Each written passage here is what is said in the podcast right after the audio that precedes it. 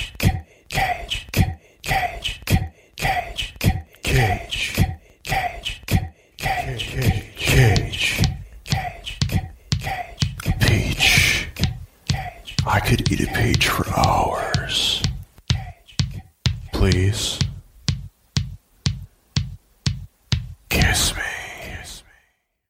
Greetings and salutations. This is Cage's Kiss, the ultimate Cage cast, where we discuss each of the National Treasure's cinematic masterpieces and his life.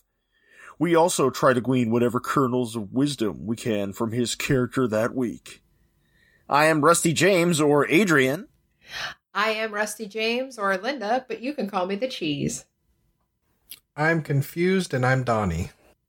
And you're also Rusty James. No, God, no. I Yeah, can't even call him that. I just keep thinking to call him Rusty Trombone.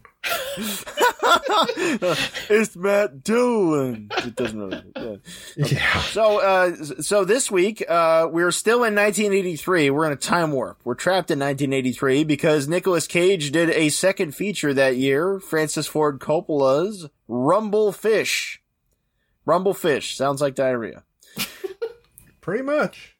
Although uh, we're we're confident that at least half of a part of Cage's performance was shot before he shot Valley Girl. This one came out second because I guess Coppola was probably hanging out in the editing room for a long time. Like I gotta get it perfect. He's just that smart. That's why he should have been Yeah. leading things. He's just got the brains. He's got the brains, yeah. Unlike his brother, the motorcycle boy. Yeah. Um. Uh. So. Uh. Uh. uh, so there's less. There's less Nicolas Cage in this one than in Valley Girl. Uh. For good or for ill, since it's mostly a Matt Dillon, Mickey Rourke kind of thing. But Linda, why don't you give us some background? Well, you know, uh, last week was Valentine's Day, and I wanted to give Carlos something special, and I was going to give him the uh, A rusty oh, trombone? no, I was going to give him the old Rusty James, but uh, I had a bad case of the rumblefish. Oh. Last time I had the Rumblefish, I didn't get off of the throne for a week or so. See what I did there? I wish you So, didn't, but yes, we do. This was uh, in 1983. Uh, the director Francis Ford Coppola, the writers uh, we included Francis Ford Coppola, and the writer of the book S. E. Hinton, Uh, The actual S.E. Hinton. the actual hooker herself, Yep. and uh, Who's not dead. who's not dead. I, I I would like to apologize for her right now. Uh, they had a budget of uh, an estimated ten million dollars, and uh, only grossed two million four hundred ninety four thousand four hundred and eighty in the U.S. That's still too much. Yeah. I, I feel so bad for Coppola in his 80s career. It was so rocky. that it was. And uh, Uh, well, Rusty James, Rusty James has said at least 50 times in this goddamn movie, reminding me of that scene from Being John Malkovich, where it's Malkovich, Malkovich. Or that scene from uh, Outlaw of Gor. Cabot! Cabot! Cabot Oh, has God. returned, my darling! Did you say Cabot? What is that you say, so, Rusty Cabot James? then. Malkovich, Malkovich! and uh, Nicolas Cage had to audition for The Outsiders and waited seven hours before finding out he didn't get the role. And Uh-huh. so uh, fr- uh, his uncle Francis Ford Coppola asked him to rehearse Stay some, golden. some of the uh, actors for Rumblefish, and he had to read Dillon and Rourke, and found out the next day that he got the role of Smokey. Uh, to which he said, "quote Smokey. that was real high really high pressure here i was the nephew of the director without any more under my belt to speak of and that made the other actors nervous i felt this pressure to pull it off when i look back i think it was one of the better things i've ever done end quote Huh. and of course He was really proud of this, huh? yeah I mean, he's in it more than he was in as Brad's bud in Fast Times. That's I true. mean, I mean, he's, he's got lines and stuff. Um, Yeah. I I think this is a this is a really pioneering moment for Nicolas Cage in that I think this is the first movie he was in in which he had truly terrible hair. Oh you mean you didn't find it sexy rusty james No, I don't. I don't. I don't think I especially did Rusty James. yeah, definitely. I vastly prefer the Valley, Gar- Valley Girl haircut to this, and even Mm. the Best of Times haircut. I give him credit. He actually tried this time. He he did. It's a little awkward. You got to admit. though, Just just uh, just having him around the other actors, and they all they all they're all sort of affecting something. You know, like they're like they're they're into they're into the roles, and I feel like he didn't. He, he he didn't quite slide in there as well as say Matt Dillon as Rusty James, you know, uh, Oh, I'm sure he slid right in there. Right right to the James. top. All right, so I have got a bunch of little trivia thingies about this movie. Whenever, whenever we're ready for them. But uh, have you got more caginess? Yeah, well, uh, nothing specifically about Cage since it's so close to Valley Girl. There's no, not much new to cover here, but um, Right. Of course, uh, Francis Ford was attracted to this story because the dynamic of uh, between the two brothers, which reminded him of his with his brother August, uh, Nick's Nick Cage's dad. To whom this film is dedicated. Yeah, with to my older brother August Coppola, my first and best teacher. And of course, uh, the motorcycle boy is uh, supposed to resemble Camus in appearance and in behavior. Yeah, the whole outfit's based on Camus, right down to the cigarette. Mm. Yeah, the dangling cigarette. Yeah. And uh, while we're talking about appearances, the Smokin' Deuces jacket that Nick Cage wears is a replica of um, his father's when he was young because he belonged to a quote unquote social club. Hmm. And uh, I, I don't know. Every time I see smoking deuces, I, I, I think of of steaming shit. So I don't know how cool that is, really, but It's the Smoking sequel to Deuces Smoking and Aces. Rusty trombones. and Rusty James.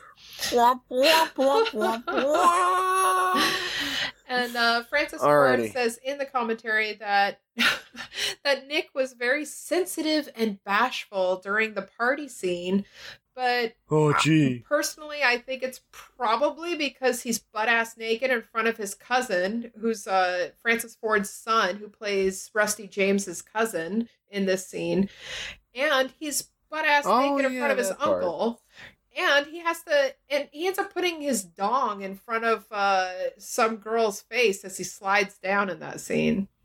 Yeah, there's all those boobses and stuff. I, I keep forgetting about that part just because it's so out of left field. You blocked it out. Well, I mean, you did It's a plot point point answer but, this you know. earlier with your points. You said that he felt a lot of pressure because of he didn't have much below his belt and he had to pull it out. So Oh, you There you got go. I'm feeling a little self conscious. I need some girl's face in front of this just so nobody sees, okay? No.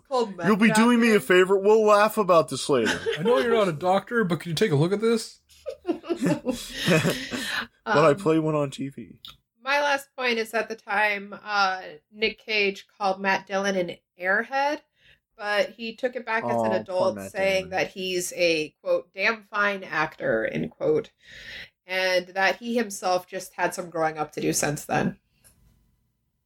I mean, he was like eighteen, right? So Yeah, yeah, but yeah, shit. yeah, no, he was precisely 18 in this picture. Yeah. This is adult Cage, everybody. That's why there's adult material. and and what do you have for us, Adrian? Oh man, I got so much stuff. Okay, for one thing, you might have noticed that early on, there's not a lot of him in this movie, but this movie does include Chris Penn. The other Uh, the other Penn, although the other Penn, I, I feel like he's always really held his own. Like he really stole every scene he was in. He just sort of shows up. It's like, you know, so chicken smoke, you know, doing the cigarette uh, thing, you know, showing up shotcast, like carving like what might have been an epic shiv or something. Um, so this is only Chris Penn's third film.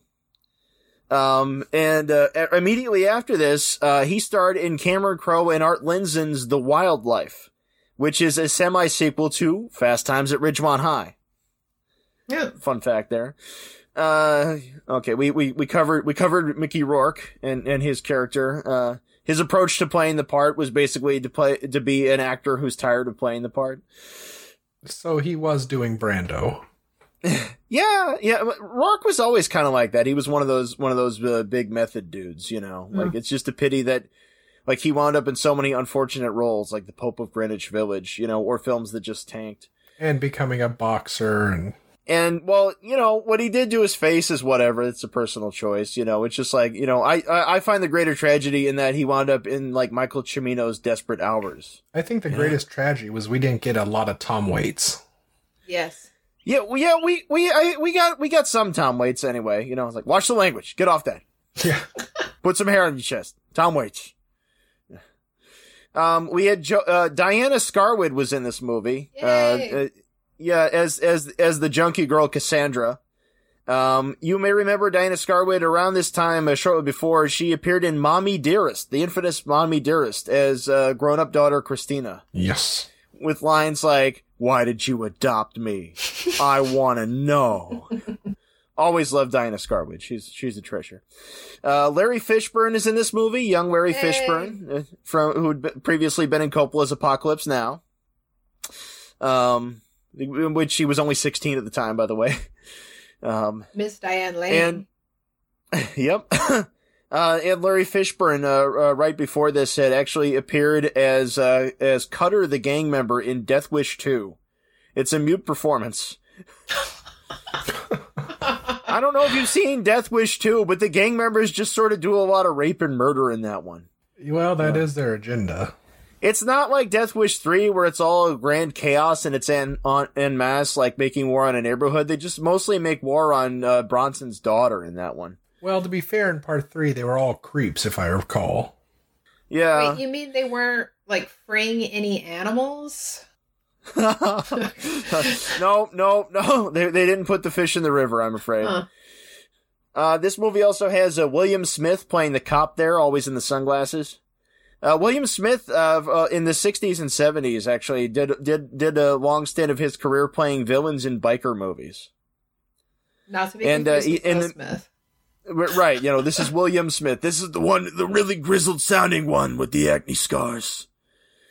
Uh, he also appeared in, with uh, Gary Busey as the villain in Eye of the Tiger, where he also is leading a, a, a villainous uh, biker gang army. And uh, in, he, he did another thing where he's playing a guy hunting his vampire father. William Smith really gets around. Like he's a really great character actor. Um, before this, Matt Dillon appeared in the movie Tex, which was a Disney adaptation of S.E. Hinton before Coppola did his S.E. Hinton adaptations. And uh, I, I looked up S.E. Hinton, and uh, in addition to writing the five novel- novels that she wrote ever, uh, she also writes a lot of fan fiction, apparently. Oh. Yeah. Slash fic. Yeah, I'll, I'll bet. Yeah. Wait, is she uh, E.L. James or? Oh, oh, And the truth comes out. Yeah, you just rearrange the letters and you don't get the same name, but that's okay. Uh, so Coppola, uh, was, uh, was, was doing The Outsiders and he decided to make, uh, Rumblefish his reward for doing The Outsiders. The studio wasn't on board with it, but like on breaks during filming it at night, he and Hinton would write the screenplay. It's like a little scoop of ice cream for himself. So I they were, they were both scoops. shot in Tulsa. they were both shot in Tulsa and he just like moved most of the casting crew over. And like you had to struggle to find funding and all that. Um, uh, the photography for this was by a Stephen H. Burum, who shot uh, De Palma's Mission Impossible in '96. Good moment for him, as well as The Untouchables. And he also shot, which I think is one of the ugliest and most lifeless movies ever made, Franc Roddam's The Bride with Sting and Jennifer Beals. good call. Linda may remember that from when we watched it together on pay per view. Oh yeah. You Yeah. paid for that.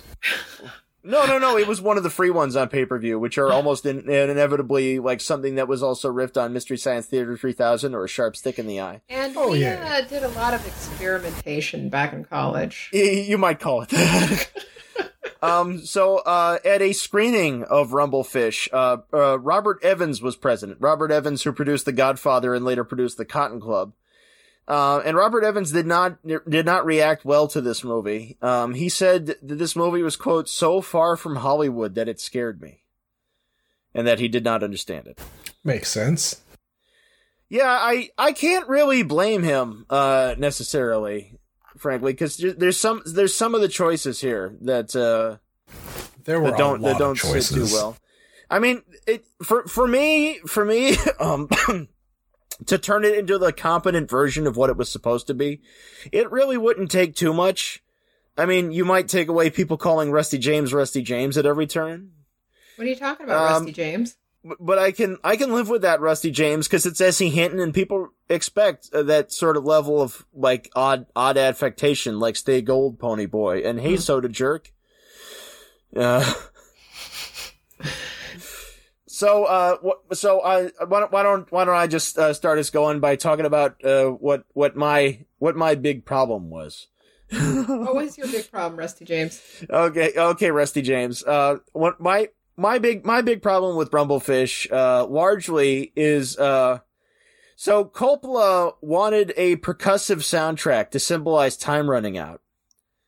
In the movie, there's all these shots of clocks and stuff like that, right? Right. And um and and like he, he was he was he like I think he like put in a substitute track or something, and then he like brought on Stuart Copeland, who was the drummer for the Police, and he's like, hey, how you know how about some percussive yada yada, and he, I think it was just a consult at first, and then he's like, oh wait, this Stuart Copeland guy knows his stuff, I'll have him do the score. I think he referred to himself as an uh arithmetist. Oh God! Oh God. Lord. See, okay, no. When you okay, listen to listen to Stuart Copeland's score to Rumblefish, then listen to Sting's solo material, and you realize well the problem with the police and the reason a lot of their material was less accessible. It's not it's not Sting, it's Stuart Copeland. He fucked up that band. Hmm. J- j- The, the, you, you got you got right from the opening. You got that. Right. What the hell is that? That's not music. That your tape player got stuck. You held down, you know, stop and play at the same time. Oh, you're sounding This- a this- lot like Jackie Mason in Best of Times. yeah, when you get to my age, that's the best part with the silence. Sorry. no, no, no. This this is a lot like my old man bitching about like modern techno and shit like that. But like, okay, so it's not unprecedented to get a pop act, you know, or a rock and roll, you know, person to do a musical score for a film. In fact, there was th- a lot of that was going on at the time. In 1980, Queen did the score to Mike Hodges' Flash Gordon, which we all know and love. In 1984, Toto did the score to David Lynch's Dune. And uh, for Death Wish 2 that I mentioned earlier, that score was by Jimmy Page, and it's some of the best shit he ever did. True. So what the fuck, Stuart Copeland? What From the all fuck? of us. And again, you had Tom Waits on hand. You could have Yeah. asked a small favor, but nah. I mean, he was already It- cooler. He'd than actually worked with Tom Waits be. before. Yeah, right? Yeah. Well, uh, in '82, Coppola did One from the Heart, and I'm pretty sure that score was by Tom Waits. I think so. And One from the Heart was also a gigantic bomb, Yeah, right? Because fact, he think it was- recreated Las Vegas on sound stages, and it's amazing.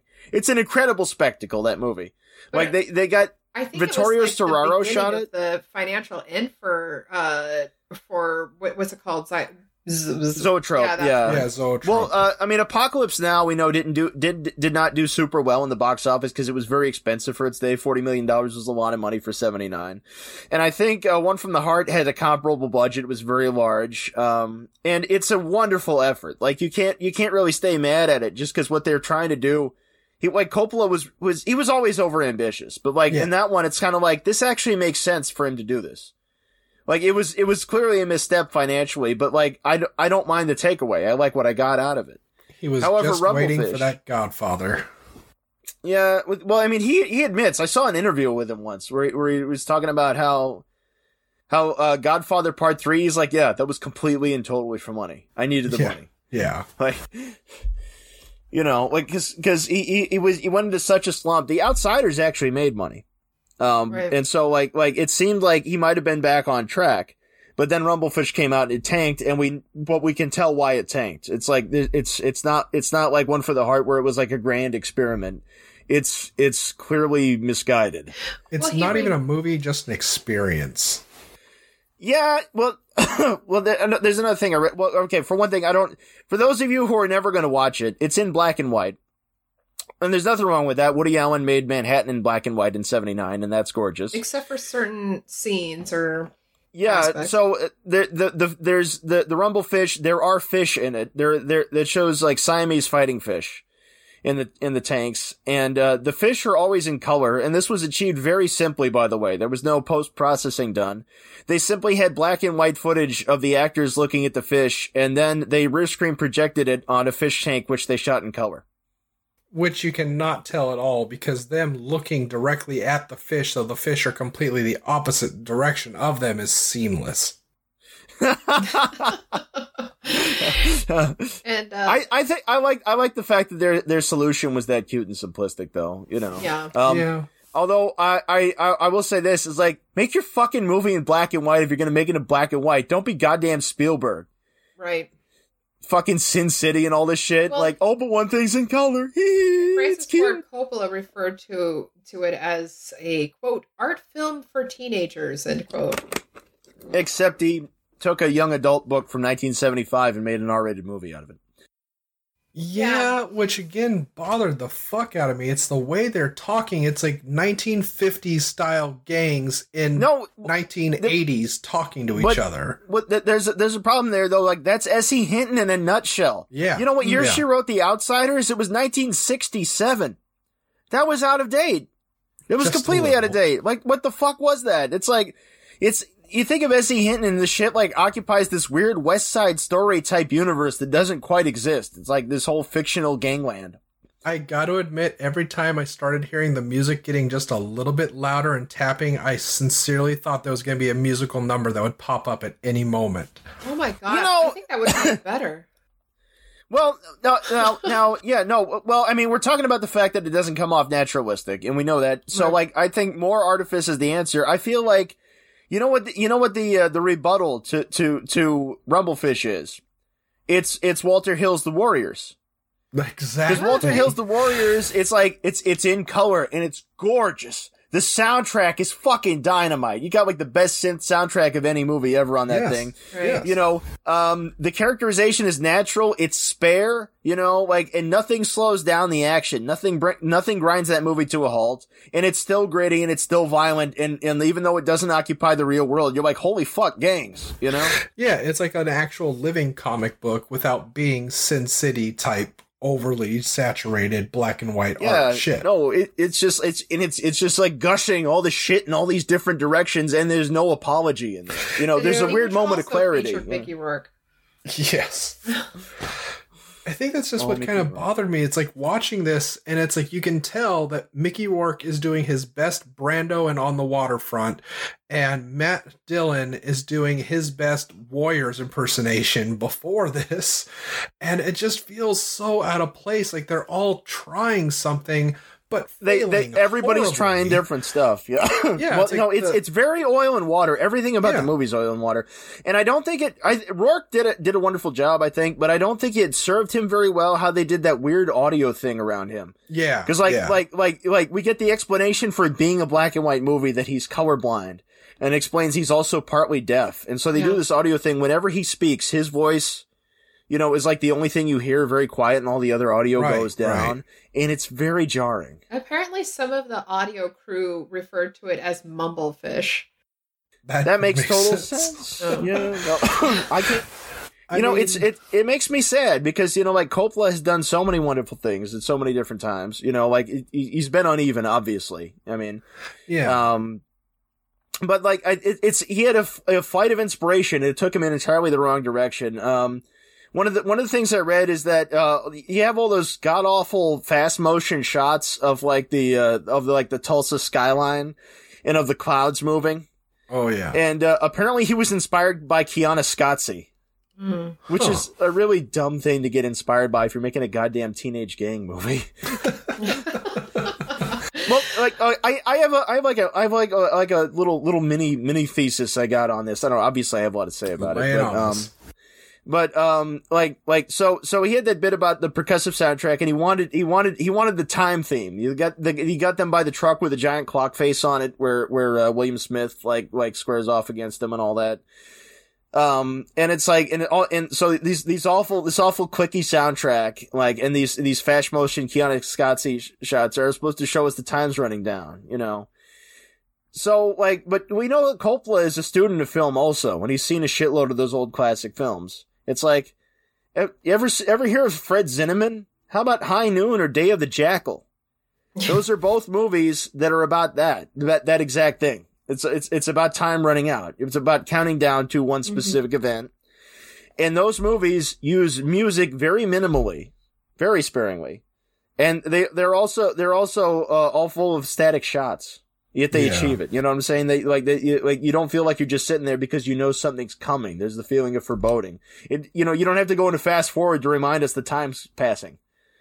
Yeah, it's kind of like making an ode to films, student films, like going back Yeah, and going, sorta, is the you know, shit I it used to do. It's a complete wrong-headed like you know like like like hooking up the camcorder to the TV and filming the TV and like look it goes on forever. It's like a mirror. Well, he Yeah. You know. actually admits in the uh, commentary because he, he talks about when he was 17, he put on a student play. I, I can't remember what it was. I think it was Streetcar Named Desire, and he did it in black and white, but he would switch between color and black and white. And anyway, uh, he was saying that that was really, uh, you know, a pretentious.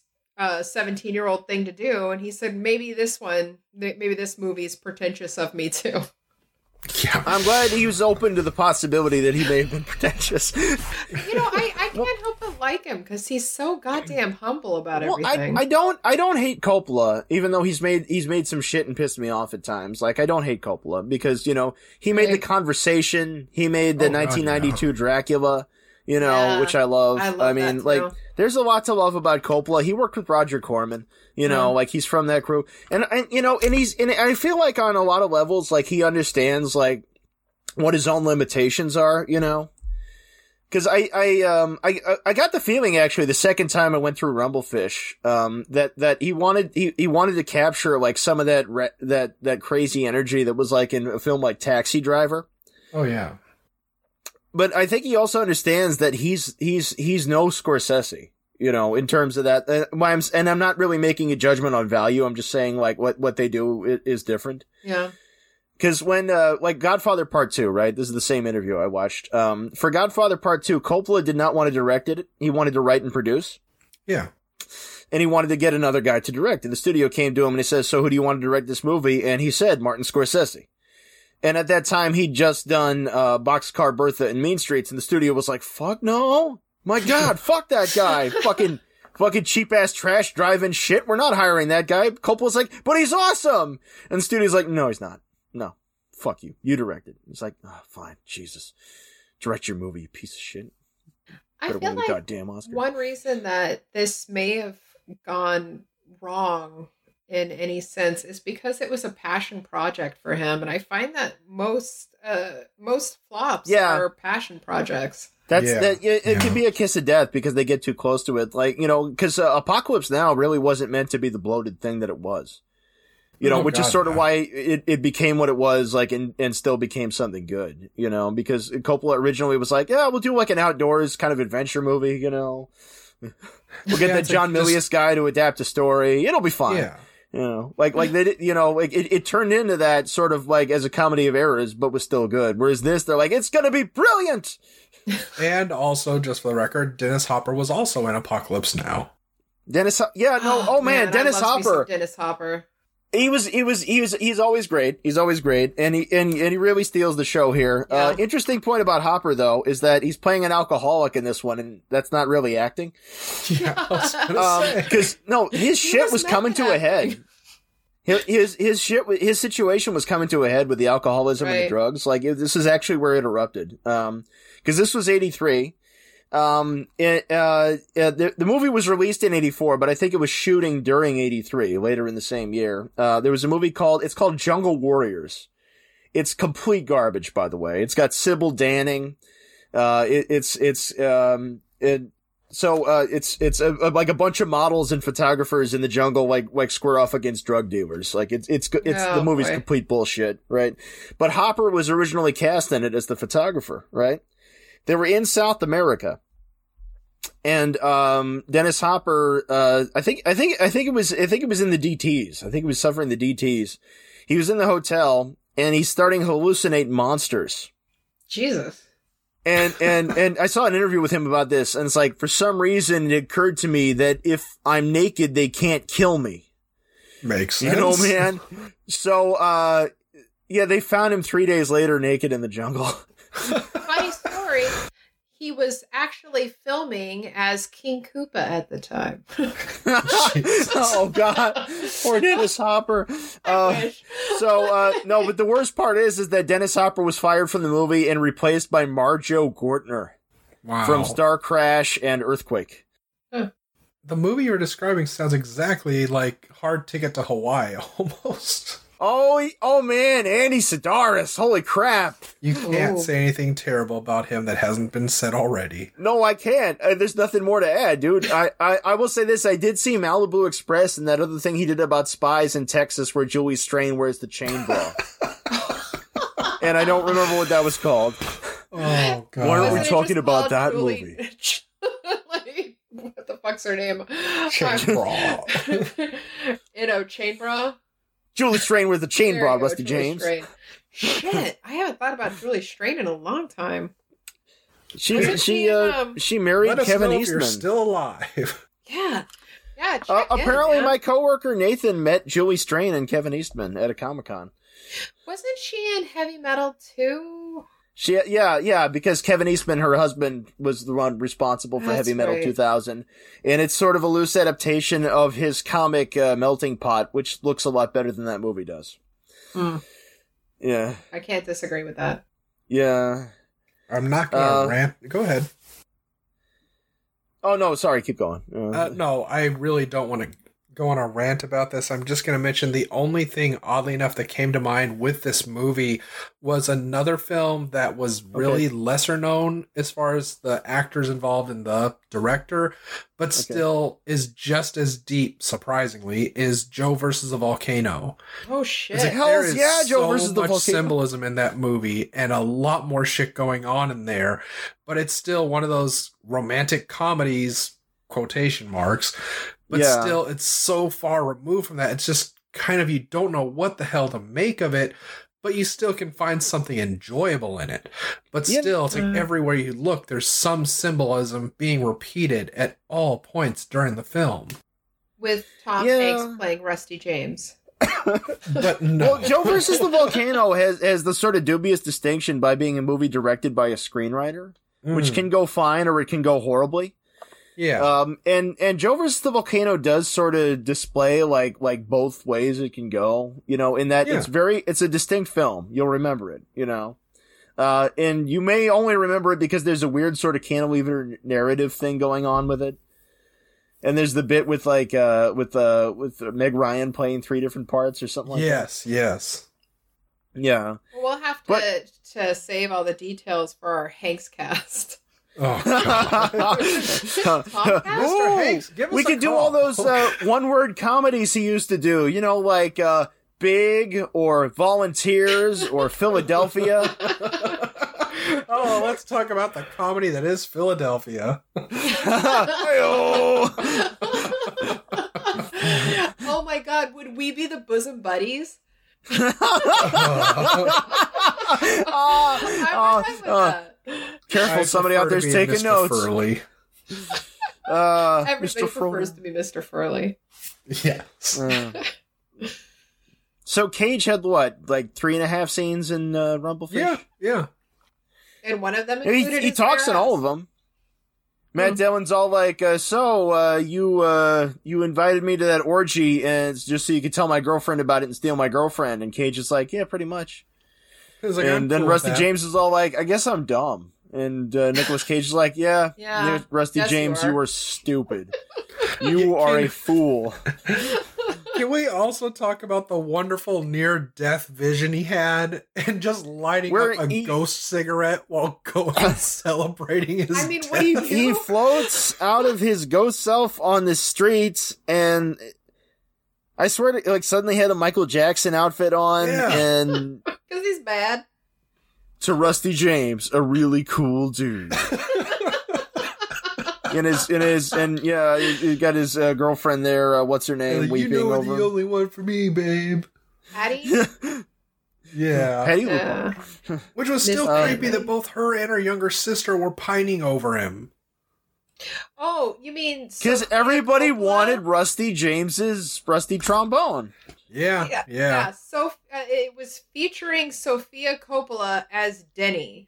I mean, like, she's- I like to watch. Oh shit, that was Sofia Coppola in '83. yeah.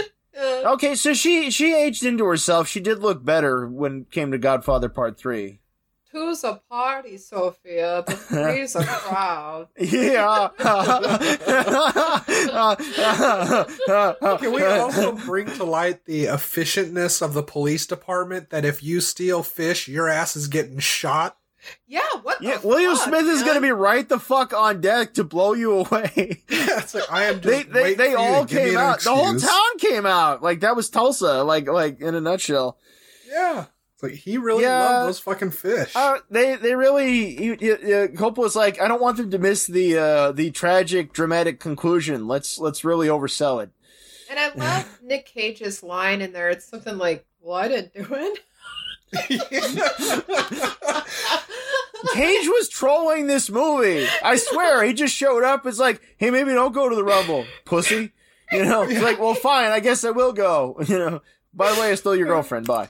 Mr. Steal your girl.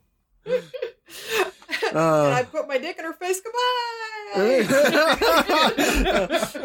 hey, uh, what about uh, what about Vincent Spano in the glasses there, trying to be James Spader? Oh. you thought that too. You tell him. You tell him. Oh Right? my god. Don't knock wasn't people off the sidewalk, Rusty James. That's what this movie needed was some Spader. I swear to God, Vitamin Spader could have fixed the whole thing. Oh God, yeah. It could have turned it into mannequin. A mannequin prequel. Hell's yeah. Well, you know, I think it was uh, I think it was '84 when Spader starred in Tuff Turf with with Sir Robert Robert Downey Jr. Yeah. Yeah, that that, that is an awesome movie. Unlike this one. Uh, I wish there was a Chud connection, but no. Ah, there's Here always well. Actually, uh, I. I got a Chud connection for you. Actually, Hmm. um, uh, uh, uh, so Rourke had done a couple of movies by this point, but uh, one of the one of the major ones he'd done before this was Diner. And Diner launched a number of careers for good or for ill. Uh, one of which was Steve Guttenberg, and other of which was Daniel Stern. Daniel Oh. Stern was also in Diner. Daniel Stern, who got to star in and rewrite the screenplay for Chud. now we know what Chud stands for. Cannibalistic my Oh, ass. Contamination hazard urban disposal. You're welcome. Also known as the Wet Bandit. oh, But, uh, I love also, Daniel Stern. We have a connection with Chuds because uh, I, I believe that we and all three of our listeners are caged hearts united by a dream, making us Chuds. or you could say we're cage heads all as one word, cage heads united by the national treasure, making us cunts. I mean, it, it's all up to you, I guess. I, I made my Chud connection back in November when I went to New York and rode the subway. there you go. I legitimately thought you were going to say Mickey Rourke played Bud the Chud, but it still works. Yeah, you know, he could have done that. He's that versatile. And if he'd done it in the 90s, he wouldn't need any makeup. That's Ba-ba. Ew. Ah. Please don't hurt us, Mr. Rourke. Anyone we really won an love and respect you. Much like Yeah. much like Sean Penn. If you're still alive, call us. We care. Yeah. Yes, we care. Uh, how, I mean, it, it, it, how do you guys feel uh, this could have been improved other than what we've already discussed? Uh, well, I mean, like you know, like like uh, you know, uh, not not for the lulls, but for real reels. Um, like you know, Coppola, you know, Coppola did all his movies in the seventies. He worked with guys like Gordon Willis and Vittorio Storaro, and and his dad Carmine. Mhm. Couldn't couldn't he have just called him up and been like, "Hey, work on my movie"? You know, he actually Yeah. kind of talked about that in the commentary where he was saying that he, he didn't feel like he could call up um like Oh. Robert De Niro or Pacino because he he said he he felt like he was in a naive part of his career then and he hadn't cultivated those relationships where he could feel comfortable saying like hey can you help me out here but Huh. uh, then again, for the I mean, music wise, it, it's his goddamn dad. So I mean, you would think he'd be okay with saying, "Hey, you want a job?" Yeah, it already worked for him before. It's just like, dude, Carmine Coppola would have put out such a better score. Oh yeah. My God, you know, like that synth shit from from Apocalypse Now. I just listened to that on purpose. You know, like, like, yeah. The, fuck I mean- Stewart Copeland. Matt Dillon did pretty good considering, but no, his performance wasn't the problem. Yeah. No, I still really would have. It might be really weird, but because of the time, it kind of makes sense. Maybe even Kevin Bacon could have done something in this. Because if I Oh, think at the time he was doing, uh, God, what was it? The first uh, Friday the Thirteenth, or did that already happened? That was eighty. That was eighty. Yeah, was it. yeah. yeah. But you know, yeah, like no, yeah, Kevin Bacon might have been a good choice. Maybe, maybe even for the maybe even for the cage role. That's true. I could totally believe Kevin Bacon would steal someone's girlfriend. and he totally would be comfortable with "Look at my dick, look at my baconator." And we would. Shows up with the arrow through his neck. Ah, I hear you got work for me. Well, I I personally, of course, would rather see Madeline Kahn in the role uh, of Smokey. Uh, I thought you were gonna that, say is Rusty. I, I, I say I think they should have expanded the Chris Penn role. Like like no joke. Like Chris Penn Yeah. man all the way. Like when he shows up at the end, it's like no, the motorcycle boy. It's like holy fuck, Chris Penn. he returns. and at the end, he's like. He, he's like the Lisa character in the room, where all of a sudden he's like, "No, no." Actually, I guess he's more like Denny. Yeah, He's like, you stay away from him, you bastard. It's true. Everybody betrayed him. they did. they stole away his sweet prince. uh, um, um, did anybody else get kind of a Tyler Durden vibe? Like anybody else feel Yes. like maybe like Rusty James was just imagining the motorcycle boy? Yeah, and you Honestly, know, I wanted yeah. to talk about that So- because, like, the Yeah. uh, William Smith never talks directly to the motorcycle boy. Right, and the And- motorcycle boy's never looking at anybody anyway. Yeah, and it Yeah. seems like even their their dad, Dennis Hopper, And Dennis Hopper is referring to him as if he isn't there. exactly. You know, it's like it's like, well, your brother, he's miscast in a play. Yeah. yeah, It Yeah. could Yeah, be another no, like the- connection. those scene in the, and he's always like following kind of behind and they got the wind machine going. I mean, the whole movie has a hallucinatory look, right? Because they always have the fog Yeah. machines or the smoke machines going, Right. whether it's day or night. the subtle you know. fog machine. And yeah, I mean, it's unsubtle, but it's, you know, you know, some of those, you know, you know what's fucked up? Is that, is that Coppola had all these aspirations. He was like studying like Murnau movies and all these silent films and stuff and German expressionism. And you can see some of it in the film. The trouble is, is that it gets lost in between mismatch of Koyaanisqatsi type shit. Yeah, You know, like it's it's inconsistent, and, and he really should have just doubled down on one aesthetic, like the night scene, that night scene where they have the rumble, the the only rumble in the picture, where the where the blonde guy in the sunglasses wants to kill Rusty James. Biff. You know, like some of that looks great. You know, like it looks, it almost looks like Tetsuo the Iron Man or some shit. You know, Yeah. um, you know, and you get the bit where Mickey Rourke kills the guy with his motorcycle.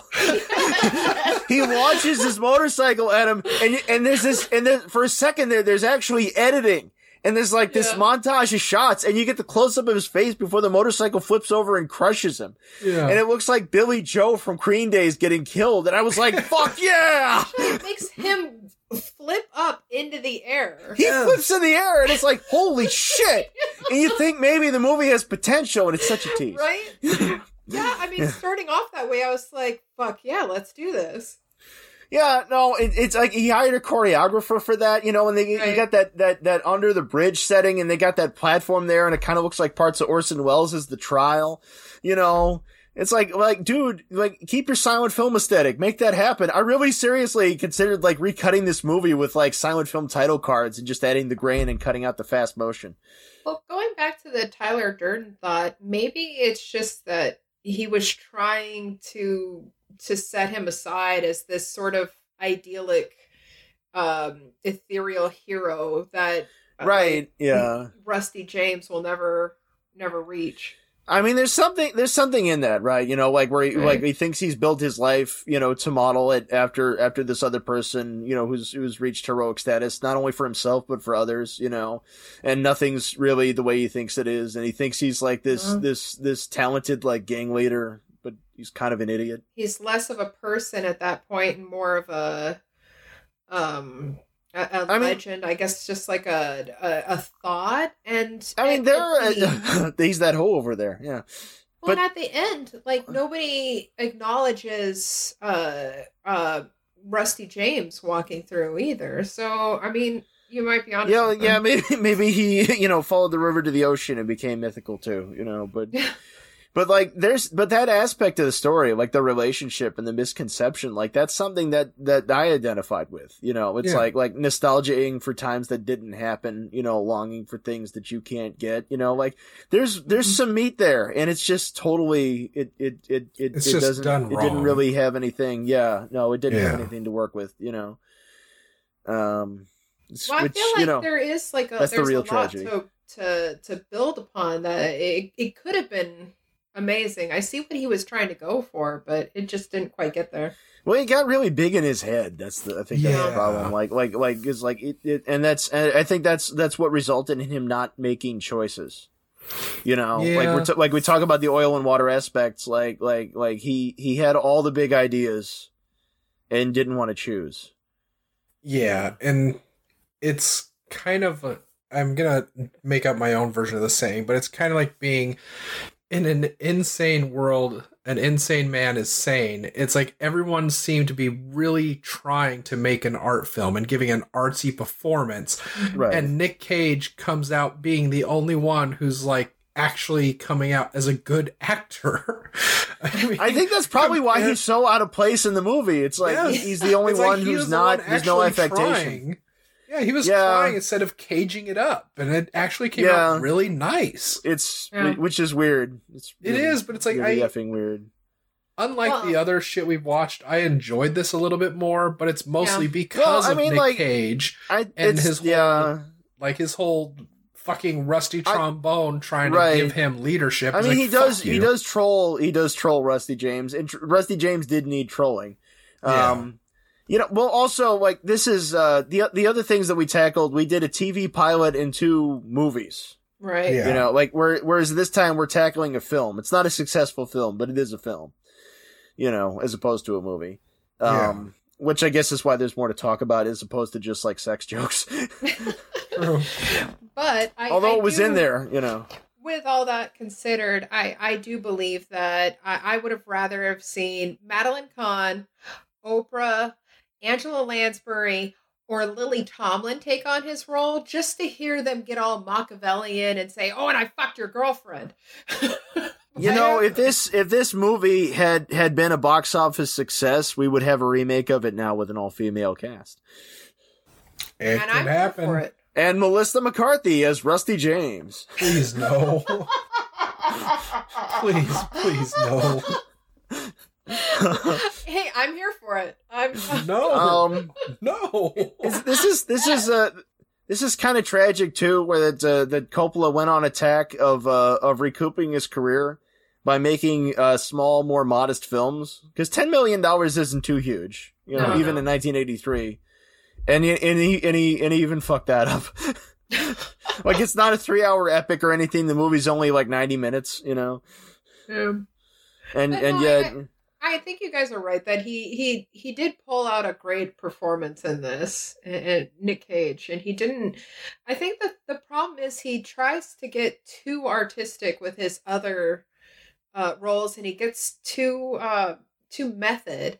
And not to say that you know Randy was was bad in Valley Girl. I enjoyed Randy just fine. the performance but- is fine, yeah. Yeah, Um, but uh, you know, I, I really enjoyed his performance as Smokey. Yeah. And I enjoyed Chris Penn blowing smoke in his face. And that. I just enjoy Smokey and the Bandit. God, yeah. Hells That's who yeah. could have done it better. Burt Reynolds. oh man. If I Hey, could uh, you wanna rumble? You know, I get got a feeling when I uh, get older, I'm gonna look a lot like him.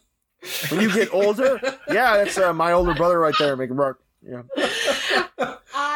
would Sally Field, you're the only one for me. Yeah. I would remake the this movie with Burt Reynolds in all of the roles. Every single Hells fucking- yeah! Hal Needham's Burt Reynolds Oh, is Rumblefish. Oh man, You Burt Reynolds, if you can hear us, you we want. still love you. let's just let's just You dig know, his um, corpse out and make a weekend at Bernie's esque rumblefish. In in all seriousness, I would like to say that it really wasn't Rusty James's fault that he got No. expelled from school. I mean, what can you do when a sultry bitch just keeps appearing on the bookshelf when you're in class, pulling up her skirt? I mean, we've all been there, right? Right? Yeah. No. Just like, hey down there, you want you one of these textbooks I got up here? I'm gonna have to reach for this one over here. Oh, I it got stuck. I do remember, Linda, you said you had been shot in the leg while you were at a Petco and you were just looking at beta fish. So, I mean, it That does happen. all the goddamn time. Yeah. But uh, I'll, I'll tell you what. Uh, do you guys have any cagey wisdom this week? What do you What do you feel Um, like we can learn well, from Cage? Here's here's one. Uh, if you if you contrive to plot against and steal the girlfriend of your friend, just explain Oh, it to on. him, and everything will be cool.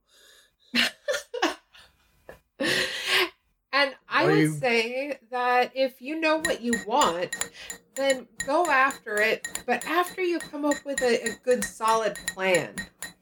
Oh God damn it, Tony! I'm trying to give you a beat. oh, oh shit! Oh shit! Chili's baby back ribs right now. Oh, oh, oh. It's a musical score, really. I'm a rhythmist, you motherfuckers. I'm a Mississippi Queen. oh man, I need a comb and a bottle to blow into right now. Bringing it back to best of times. So- That's the best part right there. Right there. I guess we've kind of covered this as best we can. Yeah, Well, I mean, do you have any uh, knowledge that that you want to drop? Um, yeah, drop that bomb. well, I Drop that. don't smoke have juice. any STDs, so that's good. That that's a good Oh, bomb. that kind of knowledge. I, I meant gleaned That's- from smoking. Soy bomb? Oh. Uh just that I think everyone was trying to be as cool as Tom Waits, but wasn't because you can't just naturally be Tom Waits. He just kind of is. Watch your language. Get down off that. Yeah. I think that's the best lesson we've had so far. Get down off that, everybody. All right. Well, then I guess it's time to say, uh, please, please, please, please listen, subscribe, and review to Cage's Kiss on iTunes or Apple Podcasts, whatever they're calling themselves these days. SoundCloud, Stitcher, and Spotify. We're just starting out, and we could really, really use your help with this. So please, if you liked it, subscribe. If you didn't like it, subscribe. Subscribe anyway. And like us on Facebook. yes, yes. You can find us on Facebook and Twitter at Cage's Kiss. Uh, of course, without the apostrophe, it's C A G E S K I S S. You can also visit our website at cageskiss.com, uh, once again, without that apostrophe. And you can write us at cageskiss at gmail.com. Yeah. Johnny, uh, you have any plugs? Uh yeah. God damn it. You son of a bitch. You can find me on Twitter, though you really shouldn't, under the handle Unreal Goals. But please, again, don't. I already have seven more people following me. I really wish you wouldn't. Otherwise, I am not selling anything except my kidneys. Please, I need the money. Speaking of money, uh, uh, you can find me under Leo the Fox on DeviantArt.com. Commissions are open. I can do your record cover for you, or your poster, or whatever the hell you want to pay me for. Give me your money. and also, I'm on YouTube under AA Smith, in which I complain about books that you haven't read. Fantastic. It is. So, uh, we will be seeing you next week with Racing with the Moon with the other Penn, Sean. Ooh. And yes, ooh, indeed, Rusty James. and please remember that, well, Even the most primitive society has an innate respect for the insane. Yeah, so respect us. This All is right. your kiss off, motherfucking Donnie. God damn it. Yes, get, get off. We'll see you chids, chuds next week, huh? Ah, Give us Rusty money.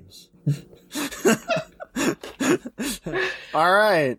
I think that's a wrap. Cage, cage, cage, cage, cage, cage, cage, cage, peach. I could eat a peach for hours. Please kiss me.